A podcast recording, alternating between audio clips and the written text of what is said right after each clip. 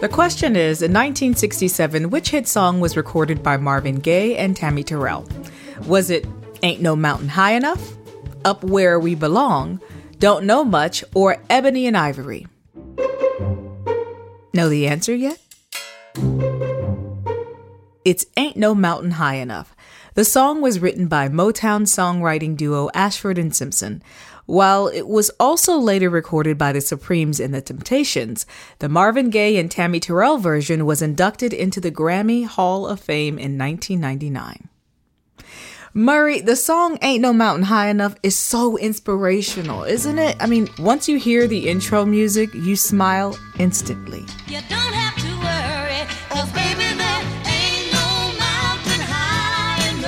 Tamika, there's so much to talk about in this classic song, but I have to talk about the people who created it Nick mm-hmm. Ashford and Valerie Simpson. Well, they were recording artists too, right? And hit recording artists, Tamika. They performed their own tunes like Solid, Solid as a Rock, you know, Yeah. and Found a Cure. And as songwriters, forget about it. They were a two person hit factory. I feel uncomfortable saying they were because Valerie Simpson is very much still with us happily, still performing and doing well. She starred in the musical Chicago on Broadway a couple of years ago. Ah, and I know I've seen her on TV recently. Tell us more. What were some of the other hits? Oh my gosh, those three duets for Marvin Gaye and Tammy Terrell Ain't No Mountain High Enough, Yes. You're All I Need to Get By, Oh, and yes. Ain't Nothing Like the Real Thing.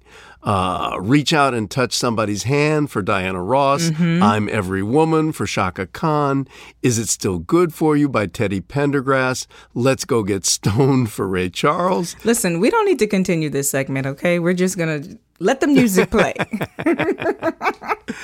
Really. And I'm sorry to resort to a cliche, but the list of people they've written for is like a who's who Yeah. of American popular music for more than 50 years.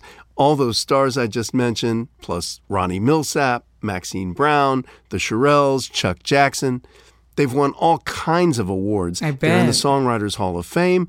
And in 2015, Rolling Stone magazine named them one of the 20 greatest duos of all time. All richly deserved honors, I'm sure. And Tamika, it couldn't have happened to two nicer people. I never knew them well, but when I was working in New York, we would run into one another at songwriters gatherings, mm-hmm. and they were unfailingly warm and gracious. The kind of people who put a smile on your face just as soon as you saw them.